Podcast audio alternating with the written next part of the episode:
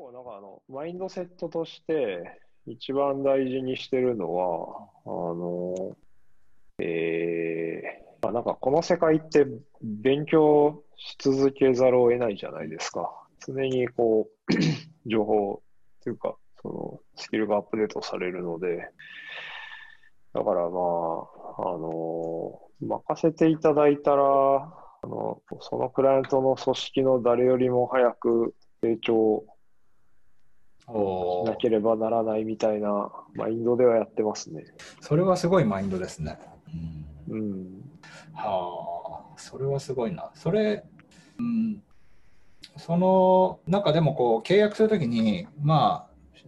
週1回ぐらいの稼働を想定した、まあ、固定とか、まあ、契約があったときに、で、うん、まあ、そのスペシャリストが来るまで自分がやりますよってなったときに、まあ、もうそこの枠は考慮して、あんまりもうそこにとらわれずに、うん、そこのある程度自分が、えーと、課題、自分がここを課題だと感じてやりますよと言って、あそこいいです、やりましょうってなったら、まあ、そあんまりその時間枠は気にせず、うん、あの勉強して、ある程度、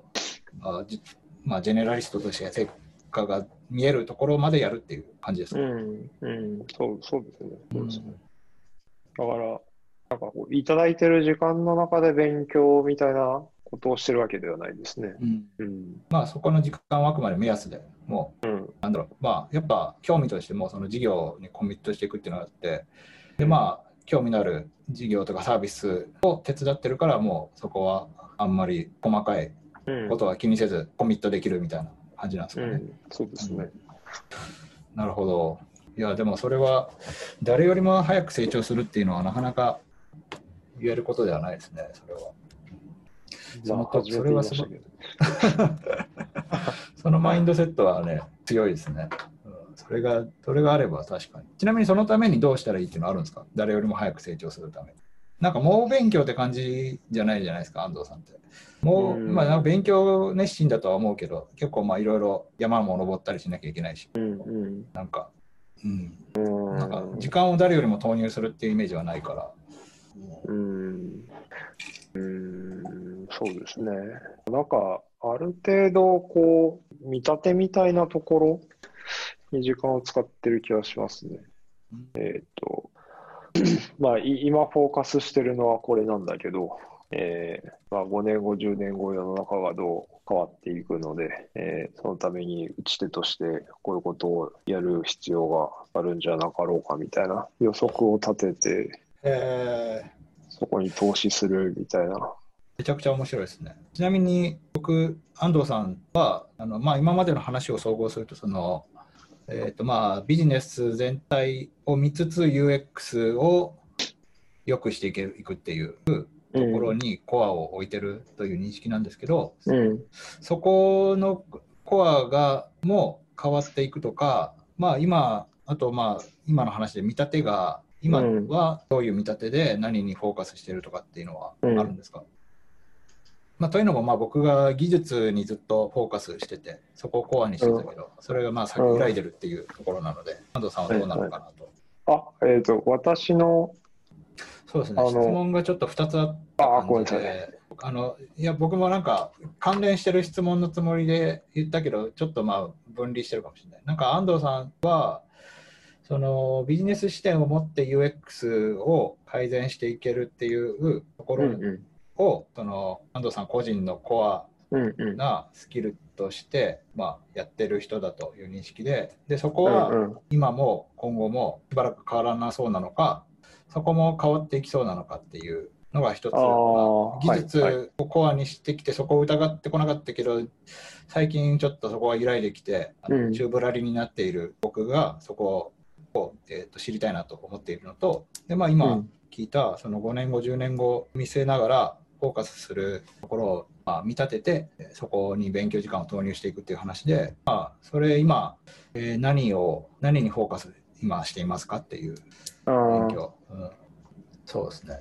ちょっと質問が僕の中では関係してるけどちょっと分かれてますね。はい、えっ、ー、とあんまりなんか私のえっ、ー、と今おっしゃったコアのところえっ、ー、と、うん、えビビジネス視点で UX を改善していくっていうところは、あんまり変わっていく想像はついてないですね。で、えっ、と、まあ、5年後の見立て、あなんかヤマップとかで言うと、えっ、と、予測してるところはあるんですけど、うん、ちょっと言いづらいので、あ大丈夫です。ておいて、はい、そうですね。ただ、あの、なんかサービスとか企業の、まあ、コミュニケーションの仕方っていうのはどんどんあのこれからも変わっていくと思うので、えっ、と、そのやり方自体は、あの、この先急速に変わっていくと思うんですよね。でそのためにあのメディアの運営や、えーと、デジタルのコミュニケーションの仕方っていうのは、えー、どんな会社も投資が必要なのかなと思ってますと。なるほど、なるほど。いうような、ちょっと曖昧な回答ですけど。あいや、でもなんとなく、こう、分かりました。で、あと、多分、そういうことに見立てを立ててこう勉強したりしていることの断片は多分ツイートしたりとかしてると思う。安藤さんのツイタイムラインをもう一回眺めてみればまた浮かび上がってくるのかな、うん、なるほど。いや、勉強になりますね、これは。ありがとうございます。あとなんか、えー、最後、最後というかこう、僕が聞きたいことは最後で、あとなんか、はい、ちょっとあの僕のコミュニティで質問を募って、それで聞きたいっていうのが出てきたやつがあるんですけど、あのまあ、僕が聞きたいのが、ザ・ギルドで、はい、まあ、あの深津さんと、はい、まあ、創業、はい、本当誕生の時から一緒にされてて、うん、創業創業メンバーで。で、うんうん、なんか最初はその仕事がまあドカッと来たりするからそれをなんかみんなで分けたりすればいいんじゃないかみたいなコンセプトと僕は受け取ったんですけど、うん、でそれだと割と仕事が十分にある人だとあんまりあのメリットないなというふうに当時は僕は感じたんですけど、うん、でもいろいろインタビューとか読んでると、その、うん、まあ本当にみんな別に仕事に困るような人たちじゃないからなんか別にそこじゃなくて、やっぱフリーランスが陥りやすい袋小路みたいなものって、こうまあ得意なことで受けるからまあその新しいことに広げるにはその意識的に時間とかあのお金を投入していかないとその新しいの広がっていかなくてどんどん得意なところをこう遅深めすぎて袋小路に陥るみたいな、僕はそれそれは大いに感じてるんですけど自分で。でまあ、そういうのがこうザ・ギルドで周りでいろいろ見えるからそういうのはならないとか、まああのまあ、安藤さんだったら自分よりプログラミングもデザインも得意な人が目の前にいてそれでまあ動き方が変わってみたいななんかそういうところにメリットがあるっていうのはもう当初から、うん、えー、とその設立当初からそういうところを見据えてせ作られたんですか、うん、そうですね。えっ、ー、と、仕事がドカッときて、みたいなことで困ってる人は当時そんなにいっぱいいたかっていうと、まあ、それほどでもなくて、どっちかというと、やっぱり、あの、家にこもってしまって、あの、コミュニティとの接点がなくなるとか、うん、あの自分が、えー、目の前で抱えてることだけにコミットしてしまって、えーとまあ、将来的な投資ができないとか、あの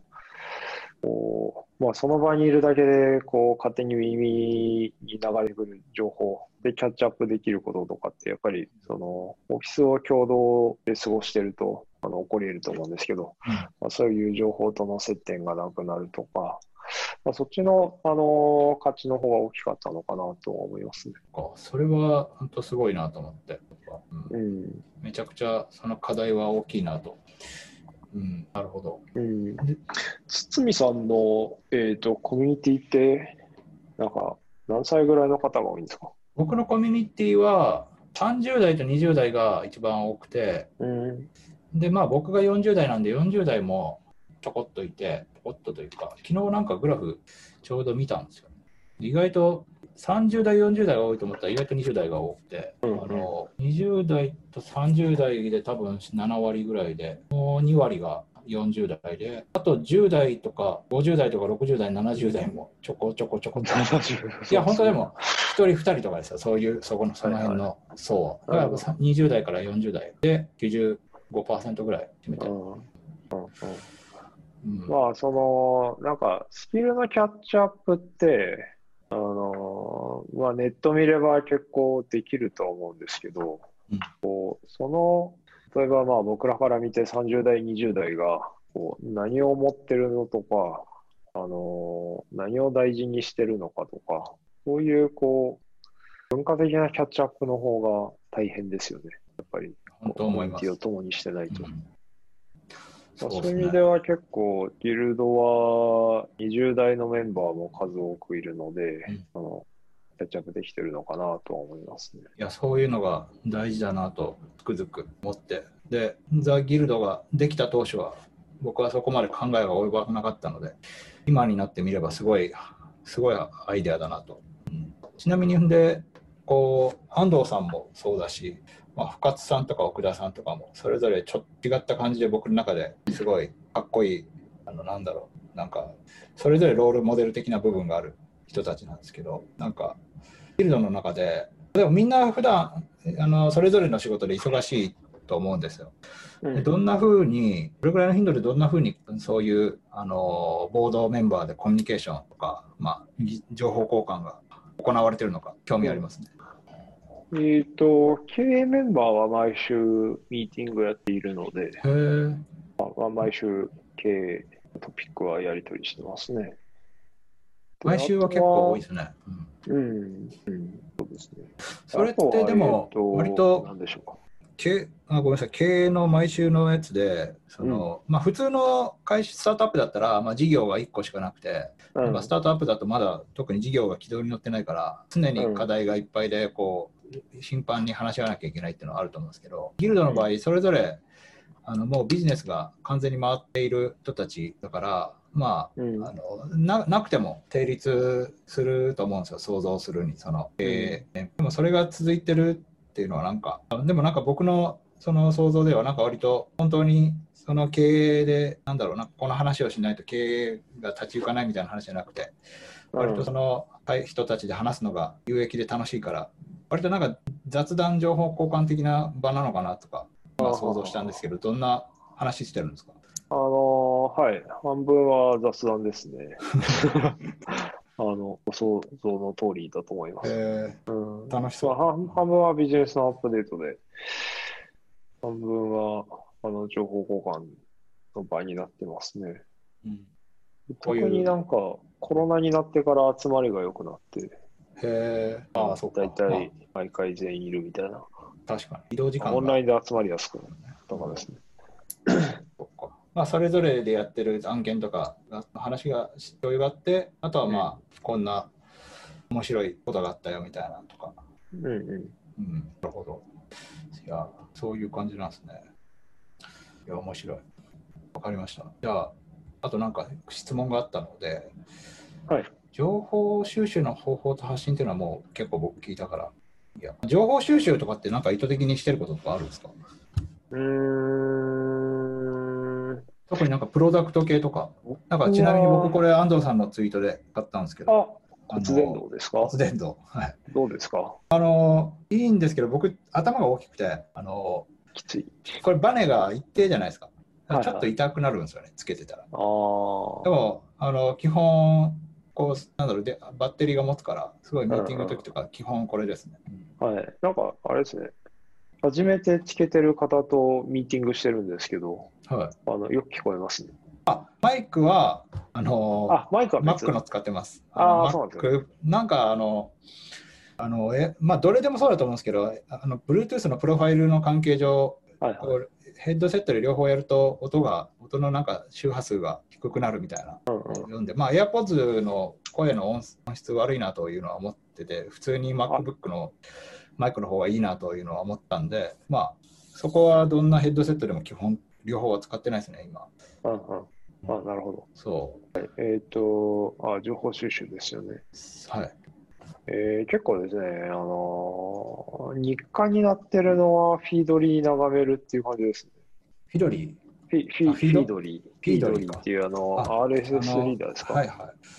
はいはい。あの、大阪の会社が作ってるやつ。大阪？あ、違う違う。それごめんなさい、それはだいぶ違う。えっ、ー、と、多分、あれ？ Feedly って。ああ。でも、出ました。フィードリーました。はいはい。あ、RSS フィード。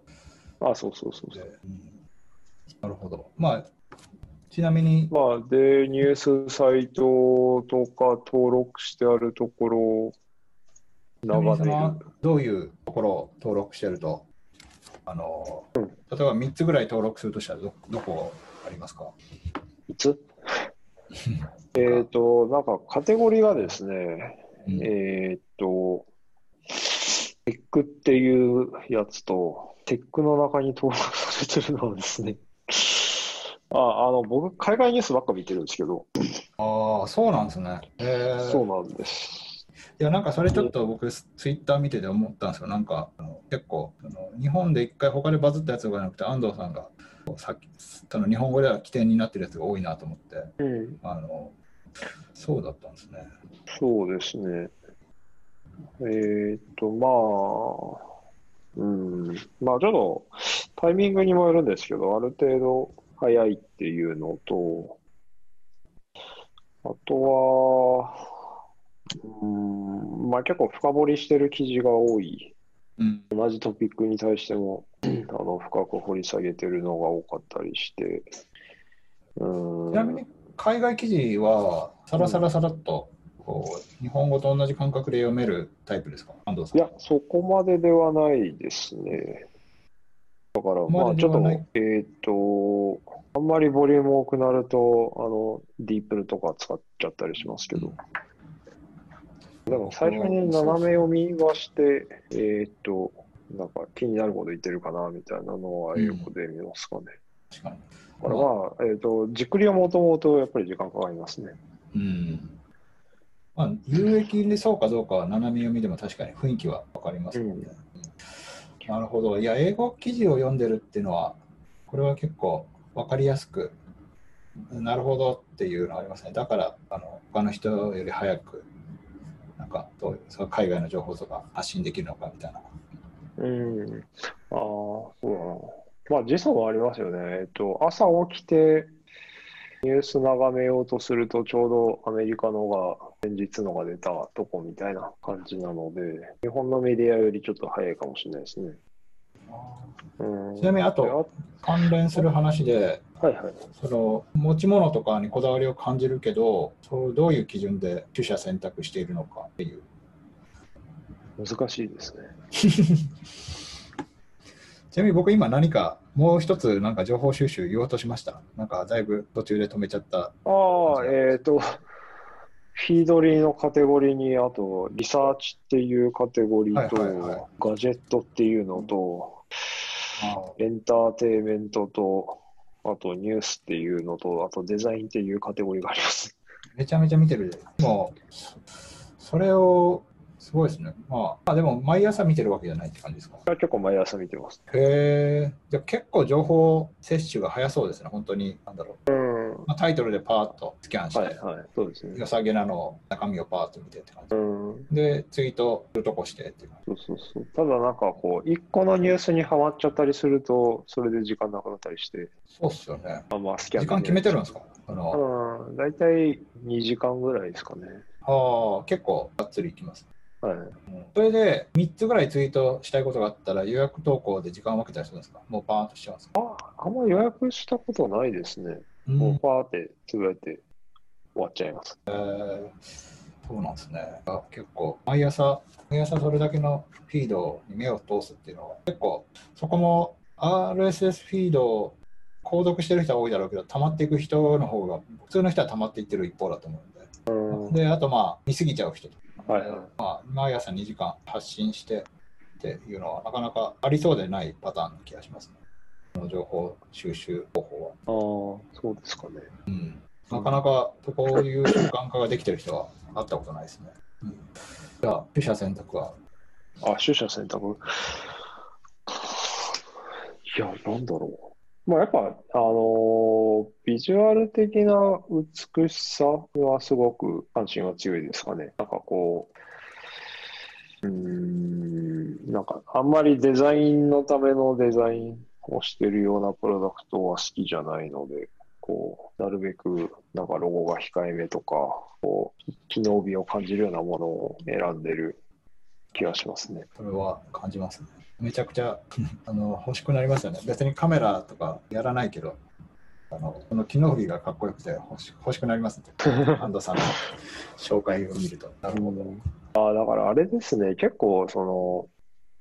うん、なんかニュースを眺めるにしても、割となんかいいものを探してるっていうような視点が強い気はしますね。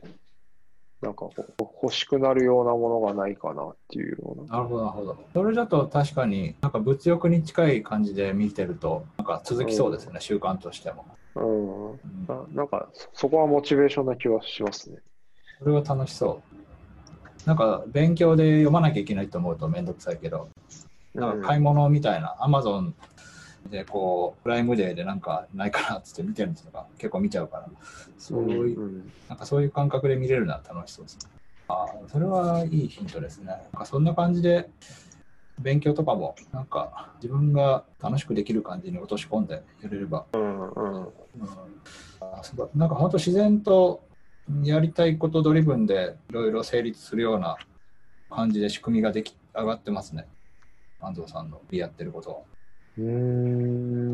ん、まあなんか、そうおっしゃっていただけるといい感じなんですけど、なんか単にやりたくないことやってないだけだ気がします、うん、いや、本当、いや、それは大事ですよね。やりたくないことやりたくないは、すごく共感しますね。うん、まあ結局ね、そこであのやりたい、やりたくないことやってパフォーマンスをしてしまうと、バリューにつながらないので、れは大事な気はしてますけどね。そうですね。うんあちなみにもう一個の質問が、はい、写真のセンスがとても高いのですが、どうやってスキルやセンスを身につけたのか。まあ、この方は写真、この方もなんかカメラ、時間持って撮る、撮ったりしてるけど、うん、なんかあるんですか？どうやって身につけたみたいな。あまあなんかちょっと、あんまりね、もっと上手い方いっぱいいるので、おこがましいですけどね。割とやっぱり、あの、ツイッターとかインスタ使って、写真アップして反応を見てるっていうフィードバックループを長年やってるからな気はしますけど、まあ、結局、なんかこう、上達する、あの、一番の近道ってフィードバックループ回すだと思うんですよね。こう、いい悪いって言ってもらって、まあ、悪いって言ってくれる人にあんまりいないですけど。そうなんですよ。まあ、フィードバックループの話で思ったけど、その、うん、まあ、反応なかった時に、こう改善ポイントが見えるか見えないかで、結局もうセンスが関わってる気がして。うんうん。なんか、そこがある人とない人とで、フィードバックループを回そうという意識が同じでも、結局変わってくるから、うん、そこはどうしたらいいんだっていう疑問がありますけど。うん。まあ、例えば、インスタとかだとね、ハッシュタグ使うと、まあ、それ、そこそこのインプレッションは稼げるので、うん、僕はあれですね、ツイッターより先にインスタで写真をよく、まあ、そもそも、あの、インスタを最初に使い始めたモチベーションが写真上手くなりたいみたいな感じだったので、構図の練習とかで使い始めた感じですね。インスタでフィードバックを、フィードバックループを回して、うん、ああとは、なんかこうね、あの、まあ、所持用の写真の撮り方みたいな本がいっぱいあるので、うん、それで読み漁るとか。いや、僕も買いましたけどね、なんか 買いたけど、なかなか、そうっすね。なるほど。あとはいい写真眺めて、まあ、例えばこう、インスタとかで、あの、まあ、風景写真でも、こう、大量のライフがついてるものを眺めて、なんでこれはいいんだろうみたいなことを掘り下げていくとか。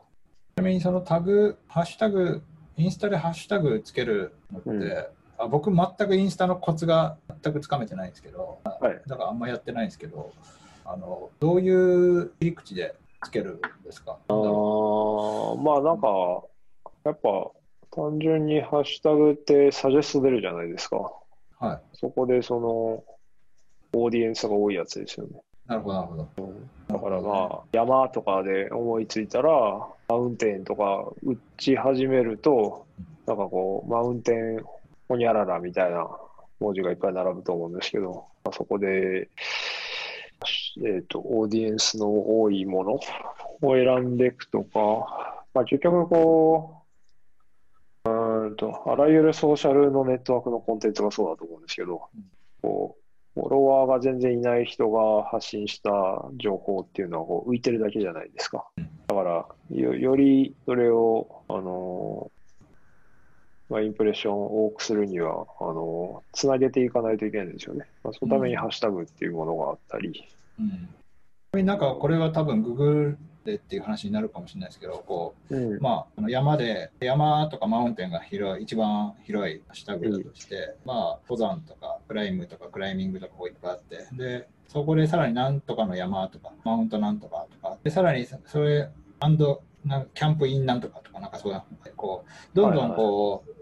あのまあ、どんどん先鋭化したハッシュタグになっていて、そういうものを思いつく限り全部貼るもんなのか、あのなんか小耳に挟んだところによると YouTube はハッシュタグをたくさん YouTube の場合はハッシュタグをたくさんつけるとなんかあのデメリットがあるような話をなんかどっかで具体的にどういういくつかよくわかんないですけど、はいはい、それはなんぼでもつけたくなるのとどうバランス取るのかなえー、っと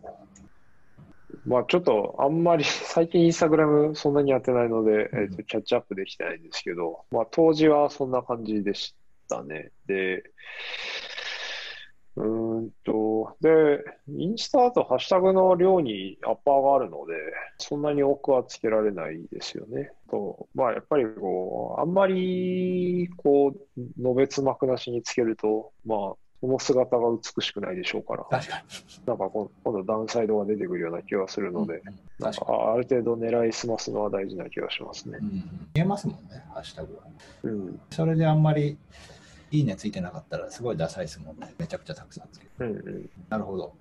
あ、わかりました。写真うまくなる。なるほど。ちなみになんか本当さっきもちょっと出たけど、こう写真とかガジェットとか好きなものがいろいろ絡んで面白い仕事につながってるけど、そういうのは、あの、なんだろう。まあ、たまたまこう、なんとなくやっていくうちにつながってきたのか意識して、これはまあこう、まあ、写真は結構これ何にでも自分のやりたい活動のどこにでも聞いてくるから、ここは意識して強めていく、強みにしていくぞみたいな感じに、うん。あの狙っていたのか、たまたま好きなものをいろいろやってたらつながってきたのか、どういう感じなんですか？まあ、写真はずっと前から好きだったので、うん、あんまり、なんでしょうね、なんか狙ったわけではないですね。ただ、その、コミュニケーションのツールとしてすごく あの、パワフルだなっていうのは、まあ、うん、まあ、ソーシャル始まったあたりから感じてることではありますけどね。まあ、文字情報よりもずっとスピーディーに、あの、こうより多くの情報と、まあ、感情を伝えられるっていうのは結構、あの写真とかムービーの利点だとは思うんですけど、だから、まあ、それはより積極的に活用していこうみたいな感じになって、で、うーんと、なんか、写真の、あの、なんでしょう。か、カメラの、えっ、と、レビューみたいな依頼をいただいたりとか、あまあ、最近はするんですけど、うん、うんと、まあ、そういうのは結構なんか、えー、ななんかこう、カメラそのもののスペックのレビューというよりは、なんかそれを使った体験の共有をまあ、昔からよくしてるからとか。うん、なるほど。だから、こう山に行って、まあ、写真を撮るでも、まあ、少し、なんかこう、自分なりの味付けをして共有をしていたりとか、なるほど。ですかね。なんか、そう、その辺にちょっと人とは違う価値があるのかなとか、ちょっとあまり自分ではよく分かってないんですけど。うん、これは大いにありますね。なんか、いや、なんか見てる側からすると自然なんですけど、自然にすっと、なんか、あいいいいあいいな、この山で使えるんだ、欲しいなとか、なんかこう、そういう感じに普通になるだけなんですけど、確かにもし自分にレビュー回ってきたら、こう家、オフィスにこう、まあ、家とかにこうカメラ届いて、普通にそこでレビューしようって考えちゃいそうなんで、なんかそれをちゃんと山に行って体験レビューしようっていうのは、確かになんか、うん、そういうなんだろう自分ならではの味付けをしようっていう普段からの意識があるからこそだなと今思いました。うん、うん、いやちょっと僕も意識的にいやなんか写真が重要っていうのは僕なんか前からきそソーシャルが始まった頃から気づいたって安藤さんおっしゃったけど僕は今日気づきましたね。あの安藤さんのノートとかをいろいろ見ててなんか全部綺麗だしここで全部つながってんだなまあ物、うん、そう物が欲しくなるのとかいやなんかすげえどこにでもこの技術は使えるなと、まあ、僕は iPhone とかでもいいからせめて構図とかとか色とかなんかそういうまあ、何光照明とかなんかそういうとこはなんか本も買ったことあるからそういうのをちゃんと読もうって思いました、ね、うんうん。まあ、発信のことも勉強になったしこうすごくためになりました安藤さん。よかったです。はい。安藤さんもう2時間になるんでそろそろなんですけど。あもう2時間、ね、安藤さんの方から何かありますか？宣伝でもいいしなんか。宣伝。宣伝することがちょっとあまりないんですけど。君さんは山は登らないんですか、ね、僕山好きですよ。あのなんか？その本格的な登山とかじゃないですけど、僕スポーツ全般あんまり球技とか苦手だけど、山登るのとかはいつも楽しいなと思って、えー、ではました。なんかあのでもなんか本格的にその百名山どうとかでもなく、うん、なんでしょ。う、まあ20代の時とか。こう、うん、トレッキング、海外行ったらトレッキングに参加したりとか。へああ楽しいな、まあ、外歩くのは楽しいなって感じで、まあ、はいはい、気持ちとしてはありましたけどね、うん、最近は登ってないんですか？最近は登ってないですね。なんか奥さんも一緒に行ってくれたら行きやすいんですけどね。奥さんが割,、割とあの最近は部署になってきてあんまりあんまり行ってくれない感じなので。うん、ちょっと企画しづらい感じですね。うん、まあ、お子さんもね、いらっしゃいますしね。うちはね、奥さん全然あのついてきてくれないので。いってらっしゃいって。はい。あまあまあ、いってらっしゃいでもね。いや、山はね、いいですよね。いや、本当スポーツは自転車こぐのとか山登るのとかなんかそういう自然の中を動くものは結構僕は楽しいなと思います。うんうん、やりたいですけどね。なんかあのビギナー向けの登るときとか行きたいです、うん、あの機会があったらはい、ぜひ、ぜひ、しましょう。はい。マップアテンアテンドしますんで。はい。じゃあ、はい。それじゃあ、長い間ありがとうございました。はい。今日はどうもありがとうございました。ありがとうございました。失礼します。失礼します。